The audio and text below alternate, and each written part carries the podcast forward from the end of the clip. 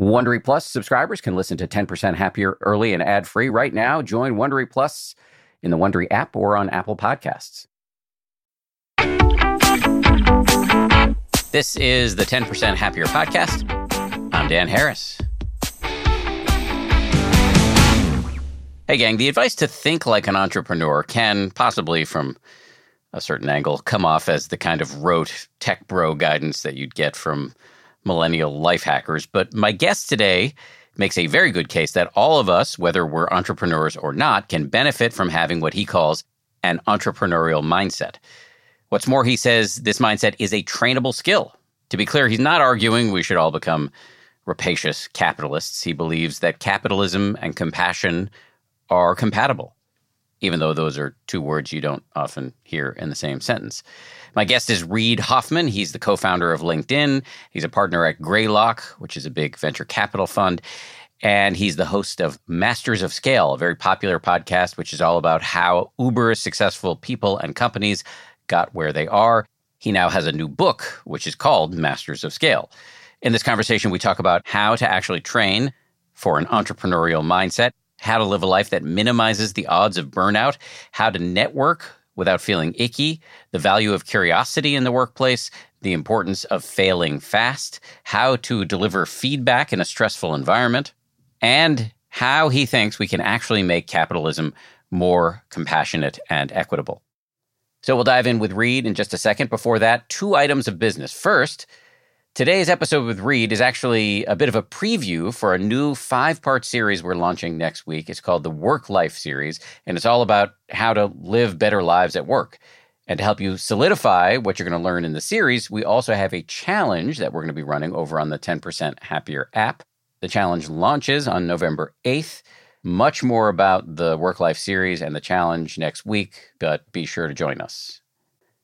Okay, next item of business if you've been listening to this show recently, you know that I've been uh, joking a little bit about my imminent obsolescence as my colleague Matthew Hepburn rolls out his new podcast, which he has audaciously named 20% Happier. I'm, in all seriousness, very, very excited about what Matthew and the team are creating.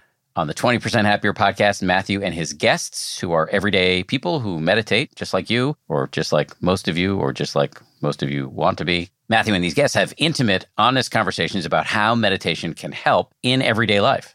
Matthew dives really deep into his guests' moment to moment experiences from feeling frustrated while trying to conjure loving kindness for somebody who you don't really like to feeling anxiety taking hold in stressful situations, either at work or at home. So if you like what you're hearing right here on the 10% Happier podcast, I think you're going to love, maybe twice as much, what you will hear on Matthew's show, where he really draws back the curtain on how a meditation teacher talks to people about their practice and how to apply that practice to their lives. If you want to listen to the 20% Happier show, and I think you do, you got to download the 10% Happier app wherever you get your apps and then open it up and tap on the podcasts tab to check it out. Enjoy. Okay, we'll get started with Reid Hoffman right after this. This show is brought to you by BetterHelp. I got to tell you, I feel so much better when I talk about my anxiety instead of keeping it bottled up. There's an expression that I first heard from the great researcher and also Zen practitioner Robert Waldinger never worry alone. Our temptation many times is to keep it bottled up, but the data really show that the people who do the best in life, who live the longest and are the happiest, have strong relationships with people with whom they can talk about whatever's going on in their lives. And for me, therapy is part of that. If you're thinking of starting therapy, you might give BetterHelp a try. It's entirely online, designed to be convenient, flexible, and suited to your schedule. Get it off your chest with BetterHelp. Visit betterhelp.com slash happier today to get 10% off your first month. That's betterhelp, H-E-L-P dot com slash happier.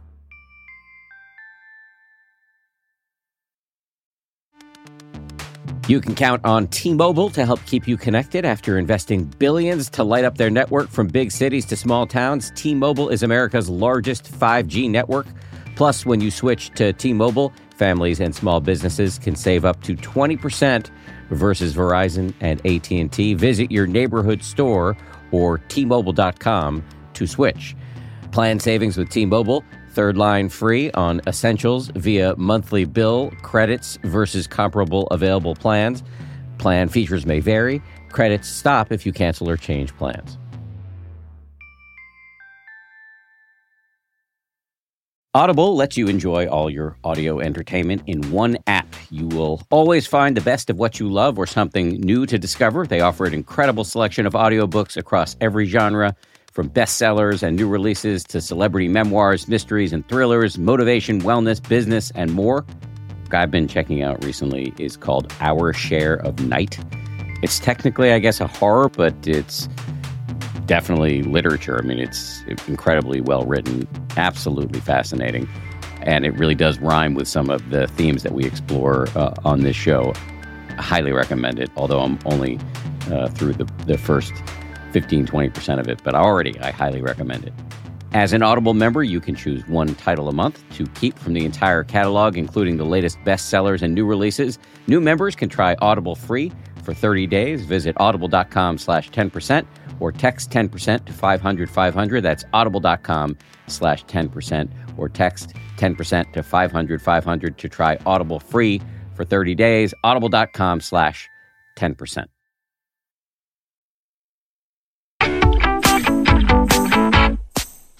Reid Hoffman, welcome to the show. Great to be here, Dan. So, in your new book, you talk about the notion of an entrepreneurial mindset. What is that, and how do we train it? Well, so actually, I think it's more learned than trained or self trained, perhaps. The way that you do it is that you kind of have a bias to action. So one of the things that kind of entrepreneurs do versus other thing is is while you may plan, you may gather resources, you do things, you have a bias to act and to learn and to learn from what you do and then reiterate and improve. Sometimes, of course, frequently you fail and then, or you do a micro failure and then you adjust and, and do something.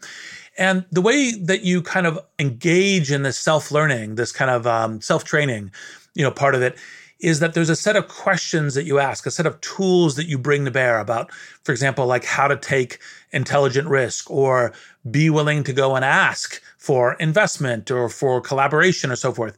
And when you hear no's, what you get from those no's and the way that you ask people about your ideas is not, what do you think of my idea? Because then, you know, that sounds like on a 10% happier thing. Please tell me that it's good so I feel better.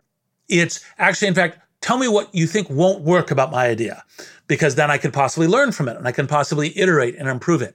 And so the book, you know, alongside the podcast and the courses is an attempt to make that more available for people to learn, to make entrepreneurial thinking, which I think is actually important to everyone, not just entrepreneurs. I think every career, I think every work project of serious sort, to make that kind of entrepreneurial mindset more available. Would it be an accurate or at least semi accurate summation to say the entrepreneurial mindset is fail fast? In part. It's almost like if you did the full quote, it's fail sooner than later, right? So fail fast rather than fail slow or fail long. And the reason for that is because if you fail fast, you have an ability to adjust, right? So usually there's a, a window for creating your entrepreneurial project. Could be the I only got X amount of capital, whether it's I'm opening a corner store or restaurant or creating a big tech company. And so you want to learn as fast as you can which points will be failures. You want to tackle the difficult points, the points that are most likely to actually sink you, so that if they do sink you, they sink you early and you can adjust.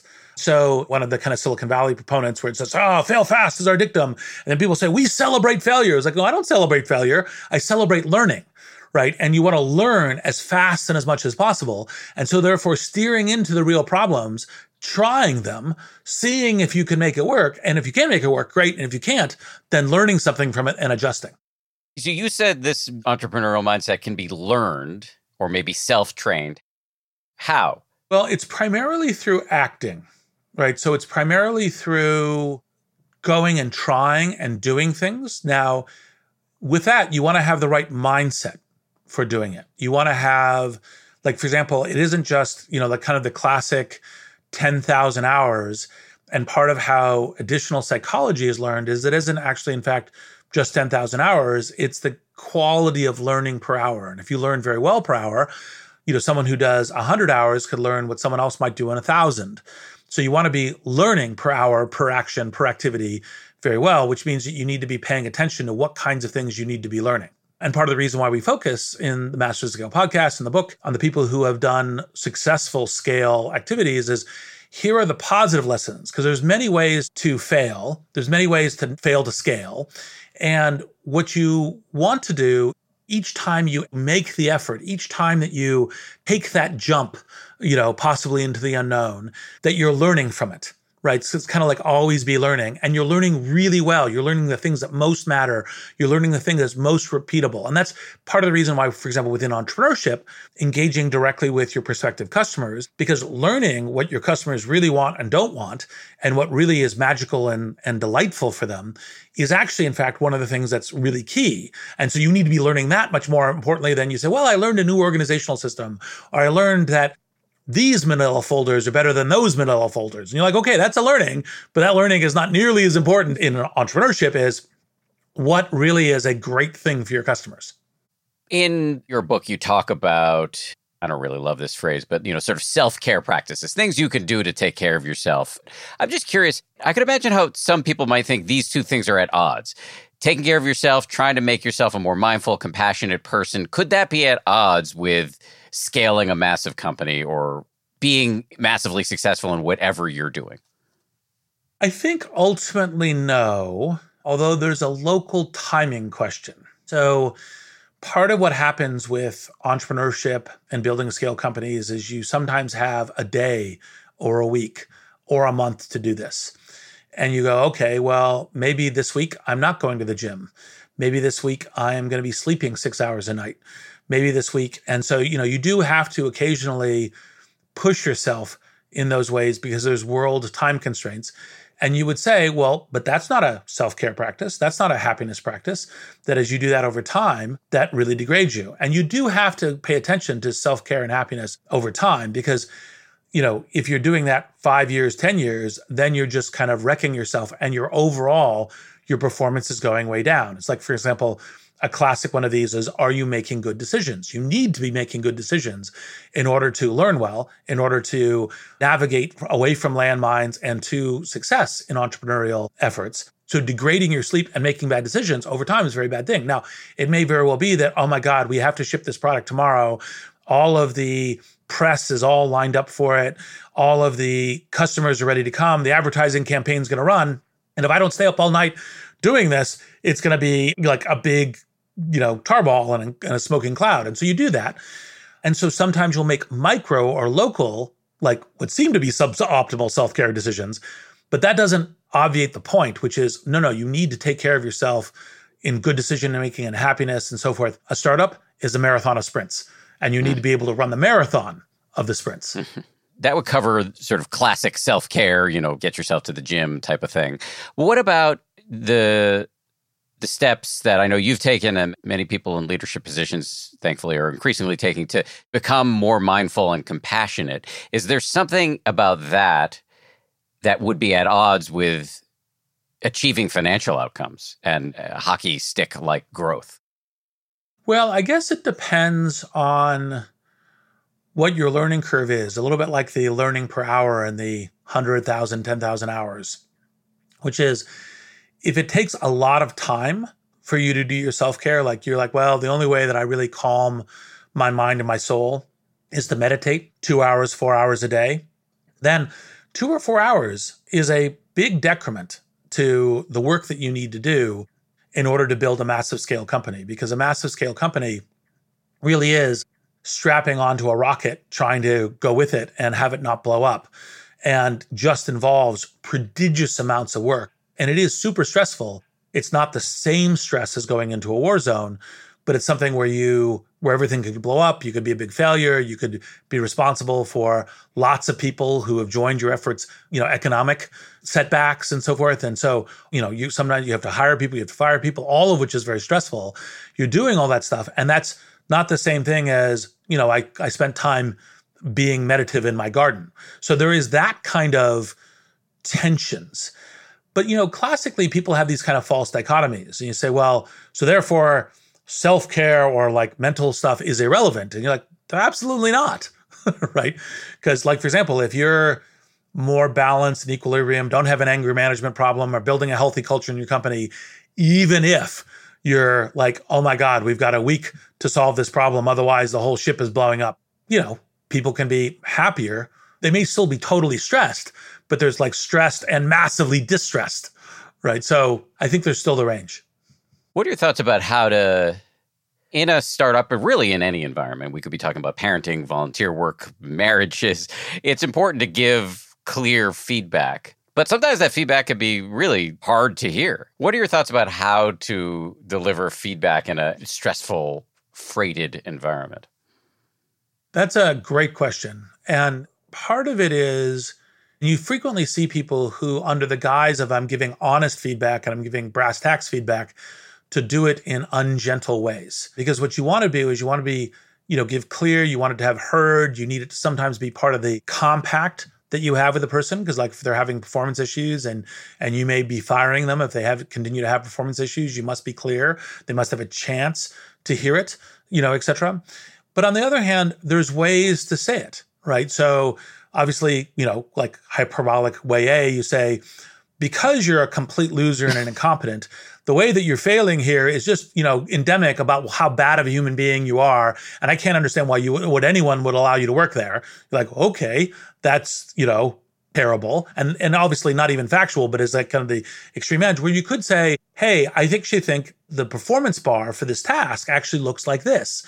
And right now, you're not getting there. We're not getting there and let's talk about it some and let's talk about what are the ways that make it possible or not. And by the way if it feels like too much of a stretch then what i should do is i should help you like find another job move on do something else get a different job here. But let's approach it as i respect you as a human being. I respect you that you're trying and i'm i'm approaching it collaboratively even though i haven't given up or i haven't given up the notion that there is a competent bar in this. And there's a great book by Fred Kofman that kind of says that look part of managing clearly is not just being compassionate to the individual which it can be which is clear feedback but also to the teammates and the customers and everything else do you feel like your game is pretty tight on this or do you still struggle with it I would say this is probably one of the areas where I have unusually high superpowers. I think you could probably call everyone who's worked for me and worked with me and They'd say I'm good on this one. They might say that sometimes I'm a little slow, like I should have said it last Monday versus this Monday, right? That I was trying to like work my way up to it or that I was allowing it to be inefficient by having two conversations rather than one to build up to the point to bring the person with me. So those would be the criticisms I think that people would have of my style on this is by overweighting to go on this conversational feedback journey together. But doing it with compassion and doing it with a constructive, how can you have the best possible outcome for everyone out of the conversation? I think, you know, I think I get good marks on that. And so what's going on for you if you're waiting, you know, making it two conversations instead of one? Is it, you know, fear of hurting somebody's feelings, wanting to do it right? Well, I don't mind if hurting someone's feelings is good for them.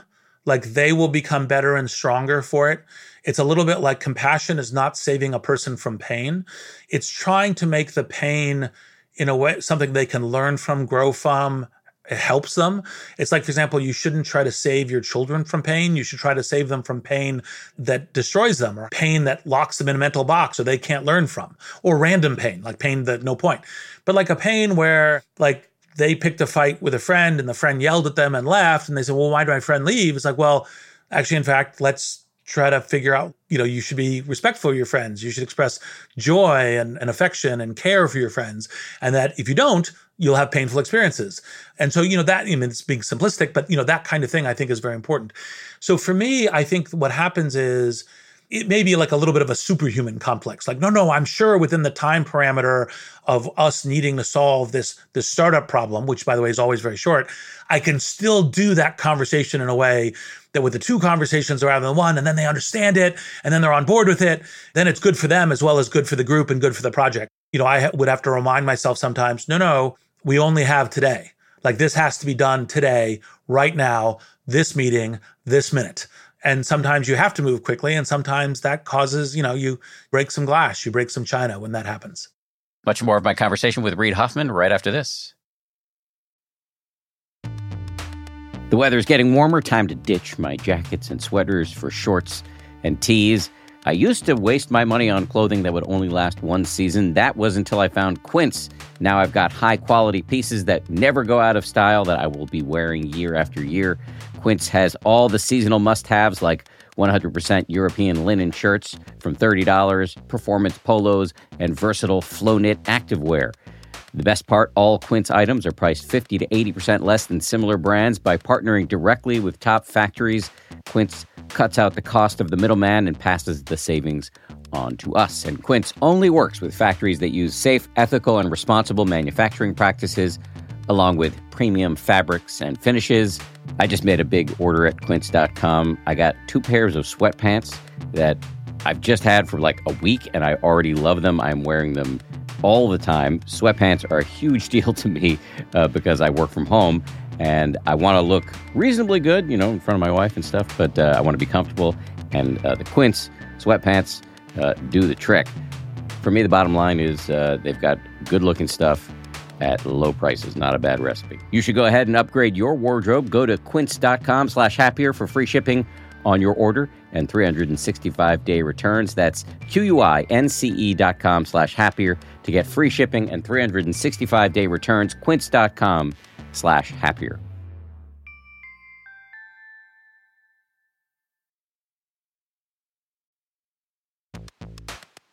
I love cats. I make no secret of that. We've got four cats. But here's the thing about felines they poop a lot. You need kitty litter, and you need that kitty litter to do the job, which is why I'm proud to recommend Tidy Care Alert, which has long lasting ammonia control. So your house or your apartment or your yurt or wherever you live does not smell like you have four cats or however many cats you happen to have. No judgment here. It's low dust and lightweight, which means no lugging heavy bags of cat litter up the stairs. And it's from the brand most often recommended and personally used by veterinarians. Tidy Care Alert uses color changing crystals to detect potential concerns and help put your mind at ease. Let Tidy Care Alert help keep an eye on your cat's health.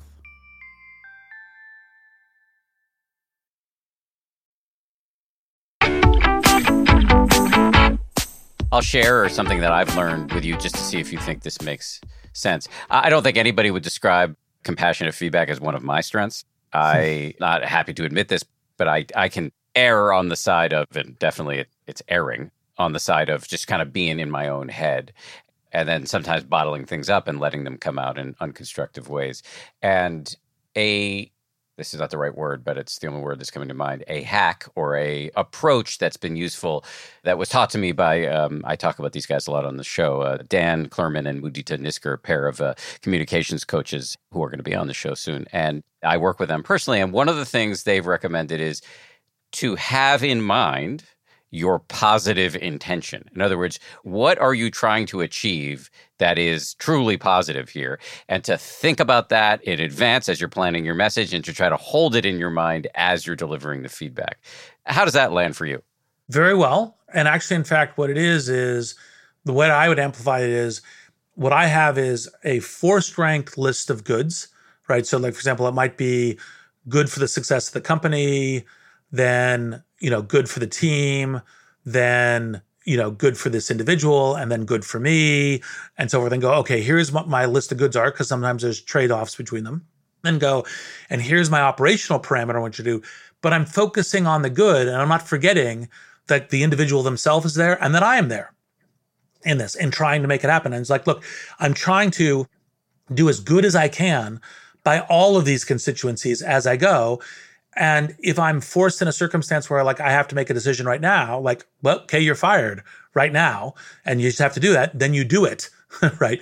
But you try to do it keeping in mind that I'm doing this for this reason of good and not, of course, for I'm angry, you know, because that clouds decision making.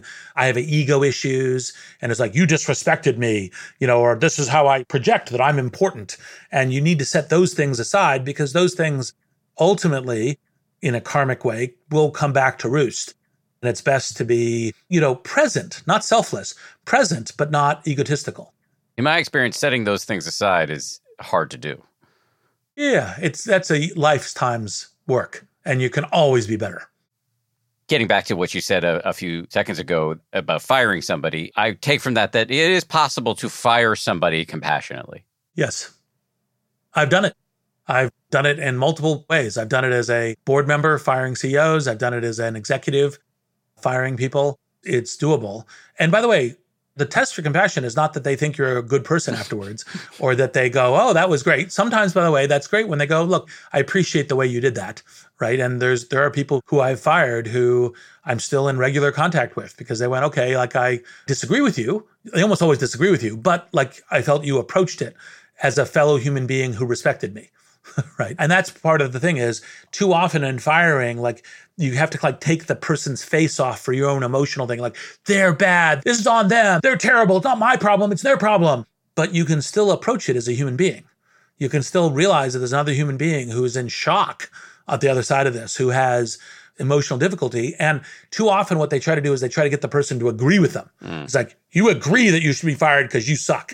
and you're like, Okay, that's terrible. You should have them be present and, and, be able to learn and feel like, okay, like, okay, I got it. And, and I'm going to learn and I'm going to be better next time. Now, sometimes they'll learn they say, well, I'm never going to work for a jackass like you again. right? Fine. you know, that's okay. Right. You know, but is approaching it as we are human beings on this journey of life together. As you're talking, I'm, I'm having these thoughts and I'm going to see if I can articulate them well. I, am you know, only 50% confident that I can do that. But you know, we're talking about compassion in the context of capitalism. And we're in an era where there are increasingly vocal critiques of capitalism. One that's come to mind recently is a book I've talked about on the show a couple times called The Overstory by a guy named Richard Powers. It's a novel, brilliant novel. You're nodding. It seems like you may have read it. I haven't read it yet, but it's on my it's on my bookshelf because I want to read it. You should. I would put it in pole position. It's a beautiful, beautiful book, and it's a plotty novel, but it's about the forests and our dysfunctional relationship to nature. And and one of the characters says something in there about a fundamental misconception in capitalism is that it it's striving for infinite growth in a finite system. So that's just one of the many critiques. You know, we're seeing a, a rise in interest, especially among young people, in socialism or democratic socialism so I'm just curious, eh, what do you say when you hear? I don't know if people are saying it straight out or implying it that somehow capitalism is just not compatible with compassion and the common good. Well, I think that's a reflexive belief, especially kind of broadly on the left. And I think it it's, you know, a little bit of like this aphorism common wisdom usually isn't wisdom. And by the way, because also a lot of people approach business in justifying bad behavior. So, well, the only thing I have to do is maximize my shareholder value. I don't care if I lay waste to a community or or the kind of godfather, you know, it's just business. And it's like, oh, yeah, I'm just a sociopath. okay. right. Like, and so, you know, there's a whole bunch of tropes that kind of lead to that but it by no means means that it needs to be. I mean, if you go back all the way to Adam Smith and the theory of moral sentiments, you know, part of what was so brilliant about Adam Smith, which many of his proponents forget, is that he was kind of saying, look, it's it's really important to be human. It's really important to have these these aspirational human attributes. Well, if I have to build a product or service for you, I'm being of service to you. And I have to focus on doing that. And that that's a good thing. And that's actually much better than the alternatives. Most of the critics of capitalism are simply very simple minded when you go, well, what are the alternatives that you have in mind? Right? It's like, well, the government will decide everything. It's like, well, we've tried that in a number of different ways over a number of different centuries in human history, and it's a disaster. I mean, so unless you have a radically new idea that's totally different than the ones that have led to mass starvation, mass genocide, elite nobility classes that control and own everything, you know, et cetera, et cetera, you know, be a little bit more sophisticated in your point of view. Well, does that mean that capitalism is the one final end solution? Well, clearly not. We've modified it a lot, right? So we go, well, let's see, let's have rules on child labor. Let's have rules on work weeks. Let's try to make sure that capital can't overbalance against labor and treat it as like kind of like indentured servitude against the machine. You know, let's do things like that to make capitalism work better and to be more human. And so when I'm normally talking to a critic of capitalism, if they're legitimately engaging in an honest discourse of trying to do it, where most of these critics are just trying to yell from a hilltop saying, I'm really important because I recognize capitalism is bad. And you're like, well, actually, in fact, you haven't realized anything. And I get you're yelling from the hilltop. But if they're legitimately doing it, say, look, the real thing to do is figure out what mods would you make? Or if you have a whole new system idea, that's fantastic. What is it? right? Because that really matters. Because one could say about capitalism what Winston Churchill said about democracy, which is it's the worst of all systems, except when you consider all the other ones. right. So what I try to do is modify capitalism. How do you make it more human, more compassionate, et cetera? And you can do it. The reason why, and I want to hear how you can do it, but just to put a little meat on the bone of where this question is coming from, it really is just out of some personal reflections I've had lately and thinking about my own conditioning. I, I think I'm a year older than you, so we grew up in the same era, and there there was a TV show called Lifestyles of the Rich and Famous where you were brought into wealthy people's homes and i remember watching that and thinking yeah well that's how i want to live and that, this was the era in which donald trump rose to prominence the art of the deal and gordon Gekko, the bad guy in um, the movie wall street talking about greed is good and of late i've just become increasingly aware of how this has created what is sometimes sub rosa, sometimes subconscious, but sometimes very much conscious acquisitiveness. And I don't have any answers here, but I'm just in the process of trying to suss that out and question it when I see that arise. Anyway, I've said that was a bit of a word salad. I'm curious to see if you have any response to it. Well, I very much appreciate, and I, I think we should re-own the term progressive because, like, I like making progress. Progress is good. So yes, I'm a progressive. I appreciate the progressive characteristic to say, look, part of how do we make society nobler? We try to make every individual more noble. We try to make them all educated. We try to make them less free of suffering and fear and pain. That by having less of those things, you can rise to your nobler self. And that we should aspire to where everybody in society has more noble impulses, acts less on their fears, less on hatred. 100%. Absolutely the great thing. Now the question is is how brittle should you be in your strategy? Because what do you think your chances of getting there are? Because most of the historical utopians in getting there, like you go Marx and goes, well, once we have a whole bunch of abundance of stuff, then everyone will be great. And you're like, well, one, that's not true. And B, right? Like we've almost even run it because we've got an abundance of stuff relative to it. And people are still have their fears and appetites and like, I want what the Joneses have and, you know, da, da, da, da. So you want to design a system that's more resilient to that, where you could actually have people acting like schmucks, right? Or selfish or narcissists or whatever. And the system still broadly works, right? And that's part of the reason why I was early referring to the Adam Smith thing, which is, look, there could be noble capitalists who are like, actually, I'm really thinking about how this new product or service makes the whole world a lot better. And that's really what the mission is. You can have people who are faking it, saying, "Whoa, I'm inventing this and sure to change the world, but I'm really doing it for my own fame or money or else." And you got people who don't care but the overall system still produces a bunch of things that make our society better. It produces better medical care, more wealth for education, more people in the middle class. And you say, yes, it has climate change implications. But by the way, the climate change implications come from number of human beings in the middle class, right? So unless you're volunteering to shuffle off this mortal coil, and how would you make that decision for other people? The question is, how do we target these scale mechanisms to say, well, okay, now we need to target capitalism and technology and everything else to making climate work, right? The same things which have enabled this massive rise of a middle class to also take out the carbon and all the rest that causes that to be a, a real problem. And so that's the the detailed response to that. You were talking before about mods or modifications one could make to capitalism to make it more compassionate and equitable. What did you have in mind? Well, I think there's a number.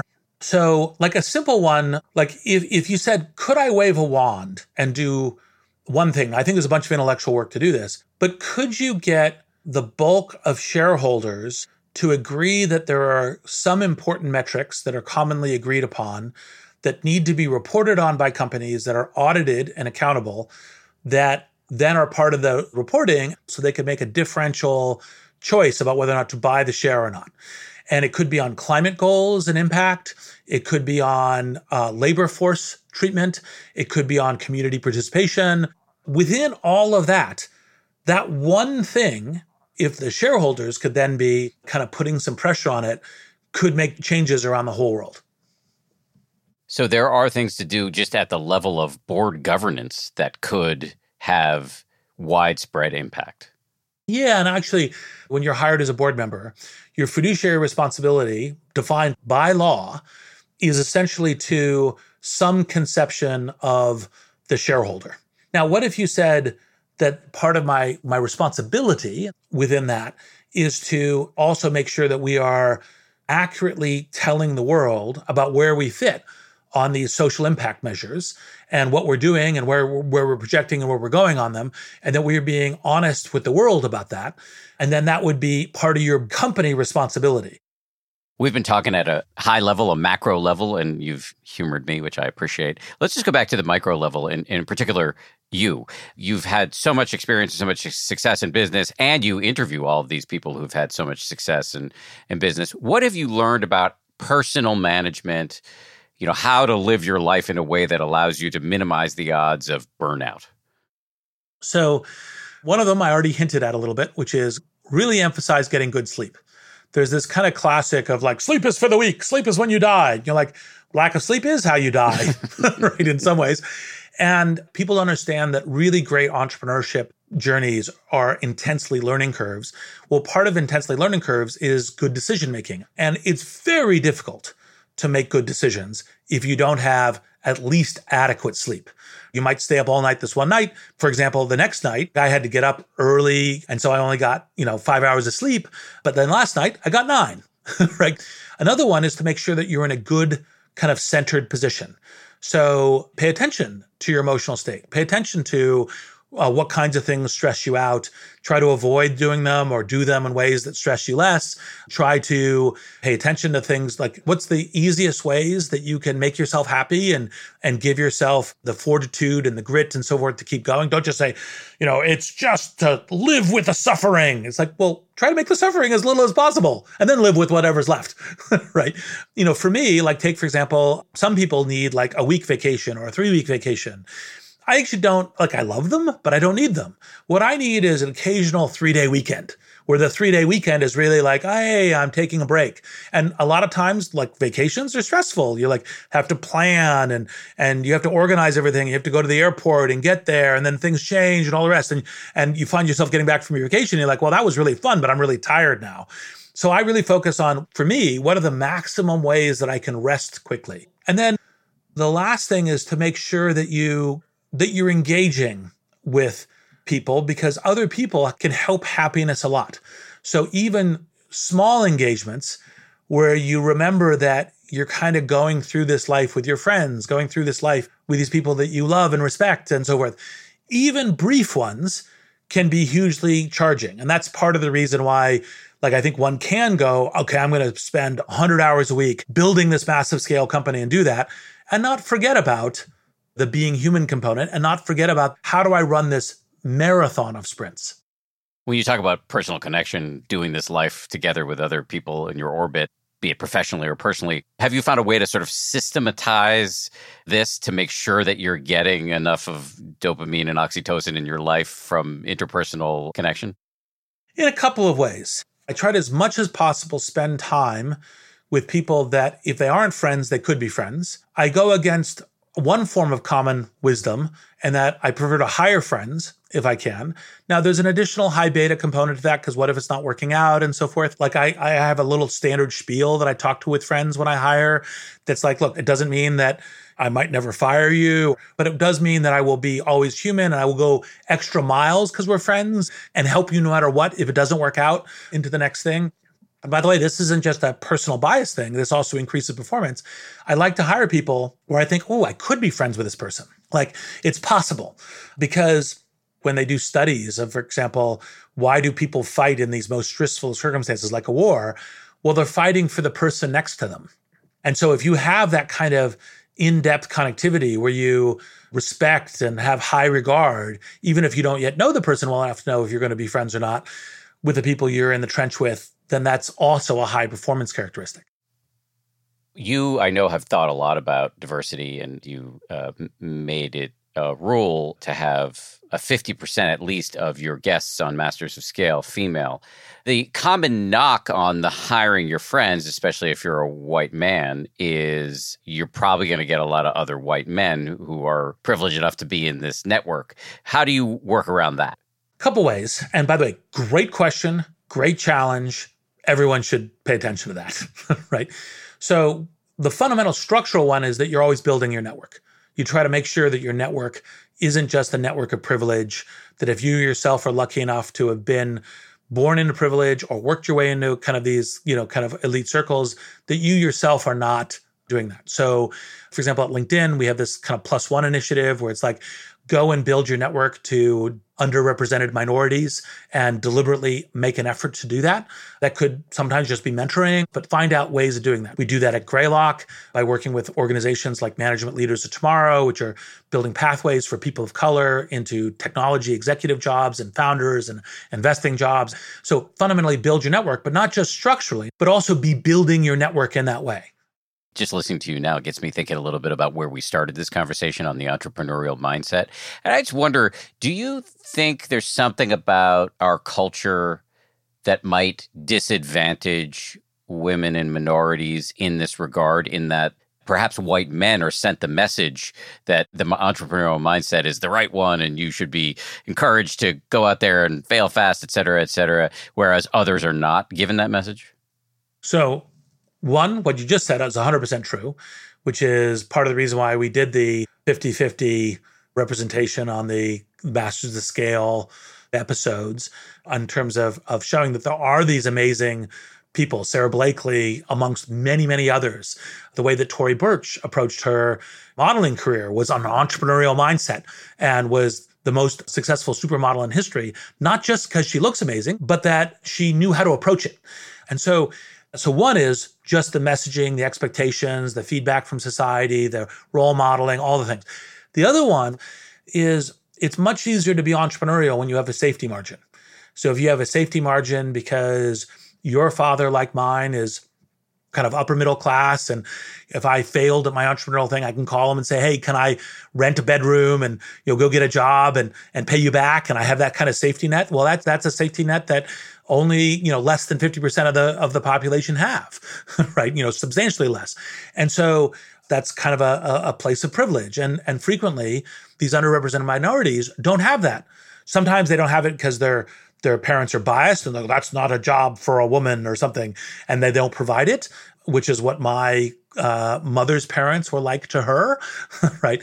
And so you have to respect that it's not just this heroic well it's everyone is self-created from zero no, no. Where you start from is a great help in which risks you can take, which things you can make happen. And there is no full equality opportunity. Now, by the way, there's never a full equality on anything. What you try to do is you try to make it better and better and better because the more the more we make this network a trampoline for everyone who's talented, the better off we all are as society. It's part of the reason why I do a lot of philanthropy that's in entrepreneurship and I do philanthropy like opportunity at work.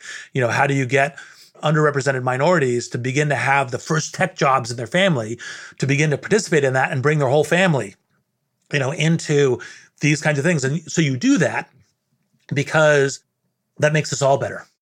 This kind of, my term, not yours, idealistic capitalism seems to be a through line for you. I was reading in your bio that your goal early on, you were thinking about going into academics and you ended up going into uh, entrepreneurship. And your goal was how do I help humanity evolve? Yes. And I got this kind of what might seem ridiculously aspirational, ridiculously arrogant goal because I was reading a lot of science fiction as a kid. And science fiction is all about the story of like, what is the evolution of humanity in various ways? You know, if technology is created this way or technology comes into the economic ecosystem in the following ways and thinking about that and that level of scale, which is the thing that made me start thinking about what's the canvas in which I am trying to apply my life to. And it's like, well, I'd like humanity to be better in some ways because I was here and I was working. And obviously, all scale success can involve super hard work and smart strategic action and taking smart risk, but also has a lot of serendipity and a lot of luck. Now, you try to be strategic so luck can break your way, and there's various ways to try to do that. You know, you're fortunate to be able to do so. Much more of my conversation with Reid Hoffman right after this. It's spring, and that means it's graduation season, and I've got an idea for an incredibly fun graduation gift or party favor. Did you know that you can get personalized M&Ms? You can choose from over 20 colors and add your graduate's name, graduation themed graphics, or photos, which are printed directly on the candy. I recently got a sample of some of these personalized M&Ms. Uh, they showed up in my mailbox. They got my face on them, which makes it a little bit awkward for me to eat them personally. I'm doing it anyway. The M&Ms I got also include the words 10% happier, to which I have a deep attachment. I was kind of thrilled uh, when I saw them. I was wondering if they were a gift from somebody on the uh, 10th anniversary of the 10% Happier book. Turns out they weren't. They were a gift from uh, M&M's, who are now a sponsor of this show. So thank you, M&M's, uh, for sponsoring this show and for the delicious treat. You can visit MMS.com to create your own unique custom gifts and memorable party favors for graduations, weddings, birthdays, and more. That's MMS.com. Use code HAPPIER to receive 15% off your next order.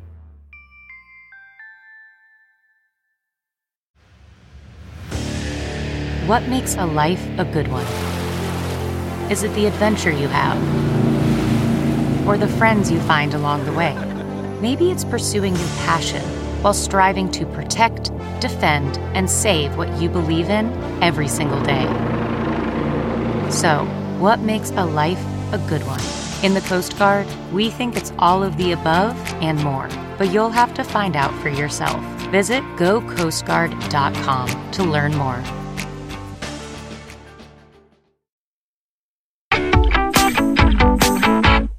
I want to go back to your list before of the personal practices that you engage in to avoid burnout and be maximally happy and effective. You talked about, you know, three day weekends, sleep, connections, both to the team and to your people in your personal life. And one of the things you mentioned was avoiding stressful situations. I'm curious, what's stressful for you and how do you avoid it? So, I think many of the things that are stressful for me are stressful for a lot of people, which is for example, when you're giving someone bad news, like they're fired or they're not getting a promotion or you're not going to hire them or you don't want to invest in them and so forth. You know, just like most people, I hate failing. And so when I say take intelligent risk, that's not because I'm risk blind.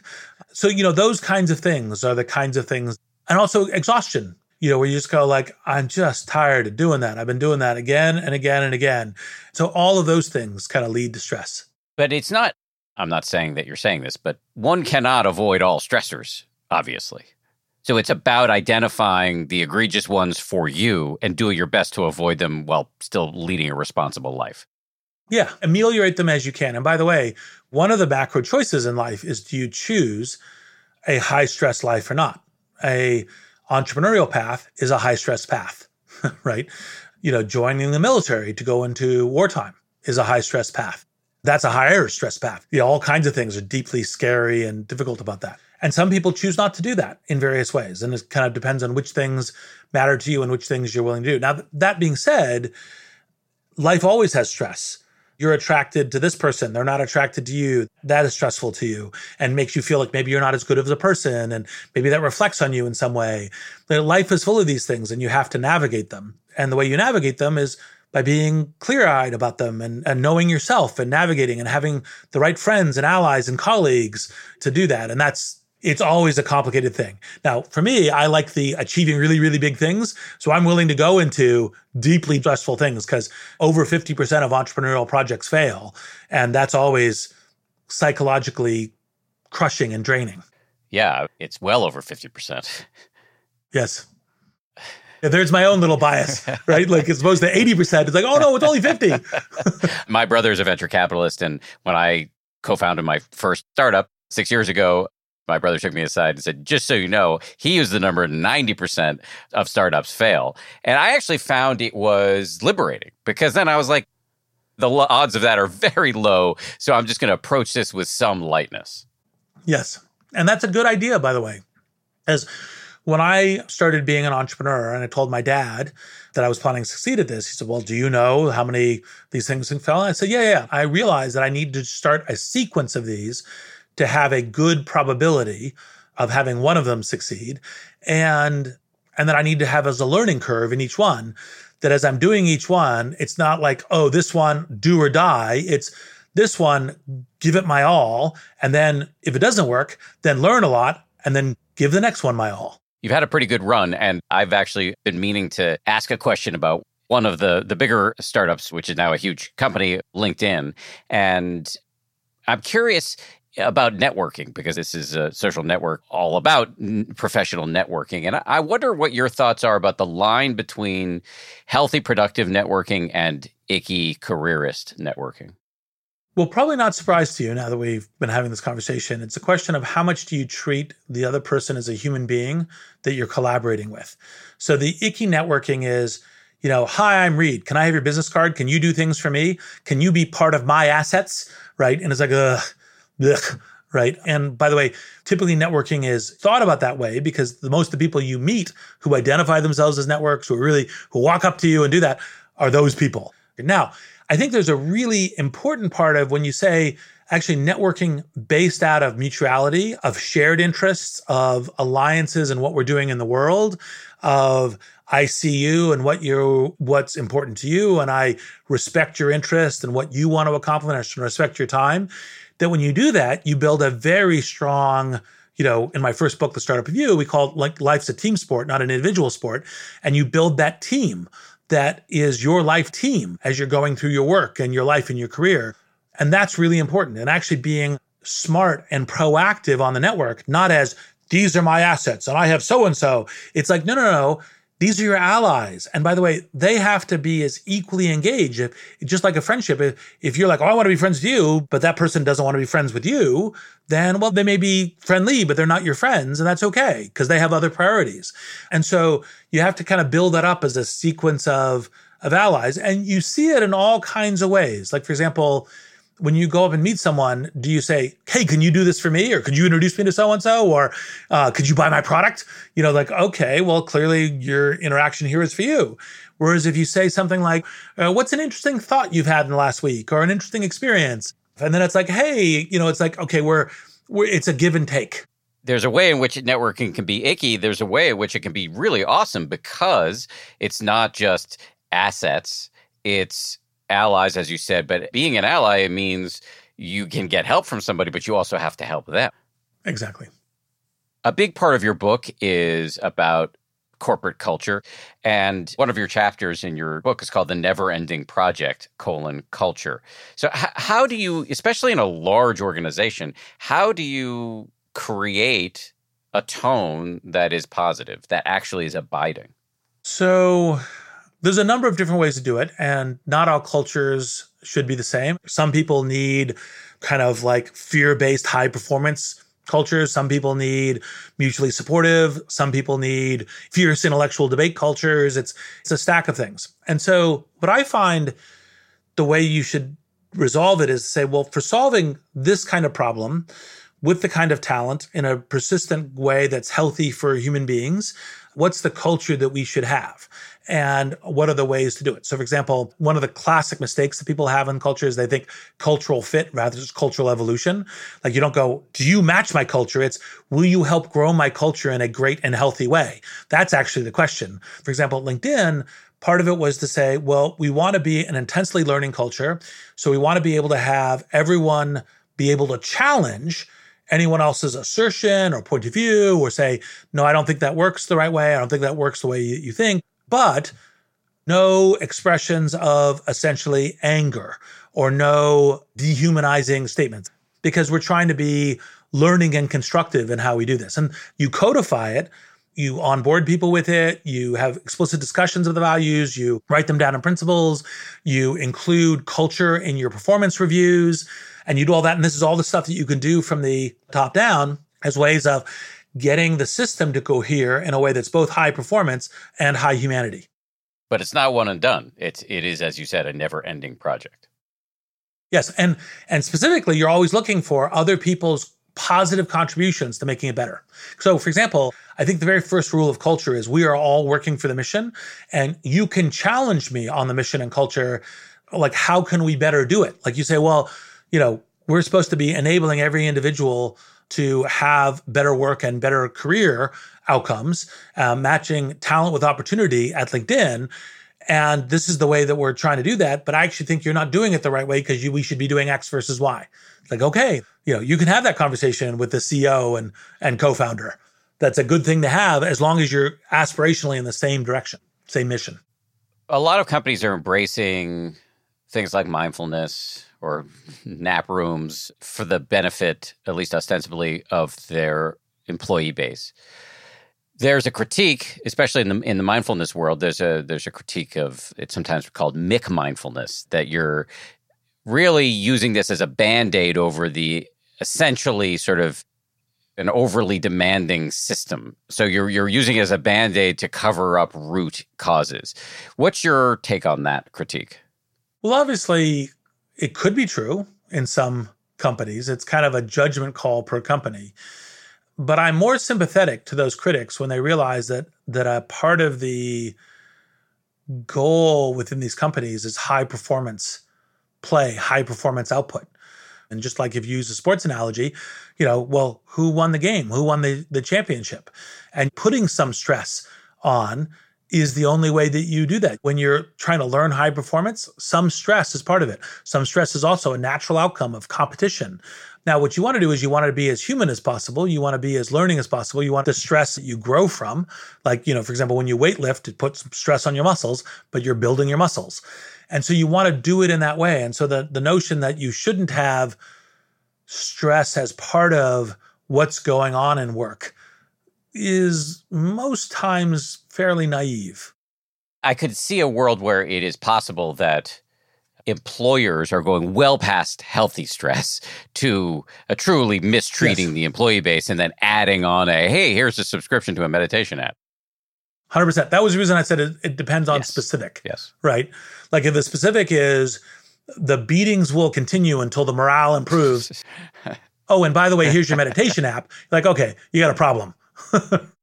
Another thing I want to talk about that you talk about in your book is this value of curiosity. I imagine you're, you're talking about it in the context of entrepreneurial mindset, whether you're an entrepreneur or not. So, can you say more about what you see as the value of curiosity?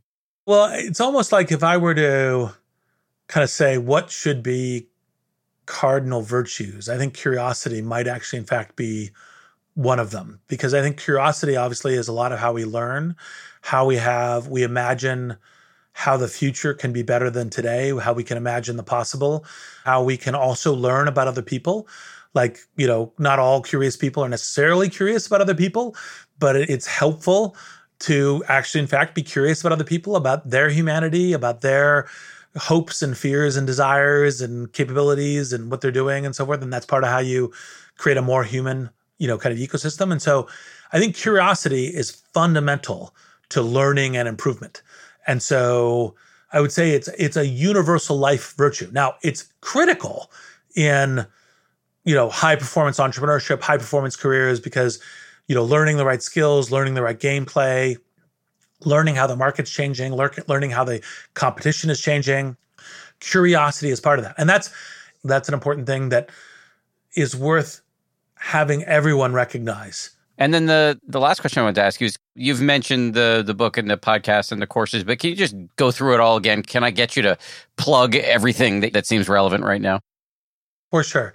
So we started Masters of Scale with podcasts because we wanted to have that emotional and intellectual touch point with these amazing journeys and learnings that these people who had gone and built like there was nothing and then there was something amazing um, as part of it. And then we said, okay, well, we're going to write a book because uh, a book condenses that. It makes it more easy to kind of learn it together. And then we did Courses app to say, well, another thing about learning this and democratizing entrepreneurship and making these set of tools available to everybody is also to have exercises and practices because that that kind of habit of how you do it can also help you learn in ways that is both high performance and high humanity.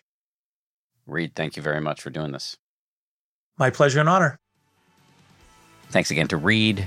This show is made by Samuel Johns, Gabrielle Zuckerman, DJ Cashmere, Justine Davie, Kim Bikema, Maria Wurttele, and Jen Poyant, with audio engineering from the good folks over at Ultraviolet Audio. We'll see you all on Friday for something very special. I'm not going to tell you what it is, but it's very cool. That's on Friday.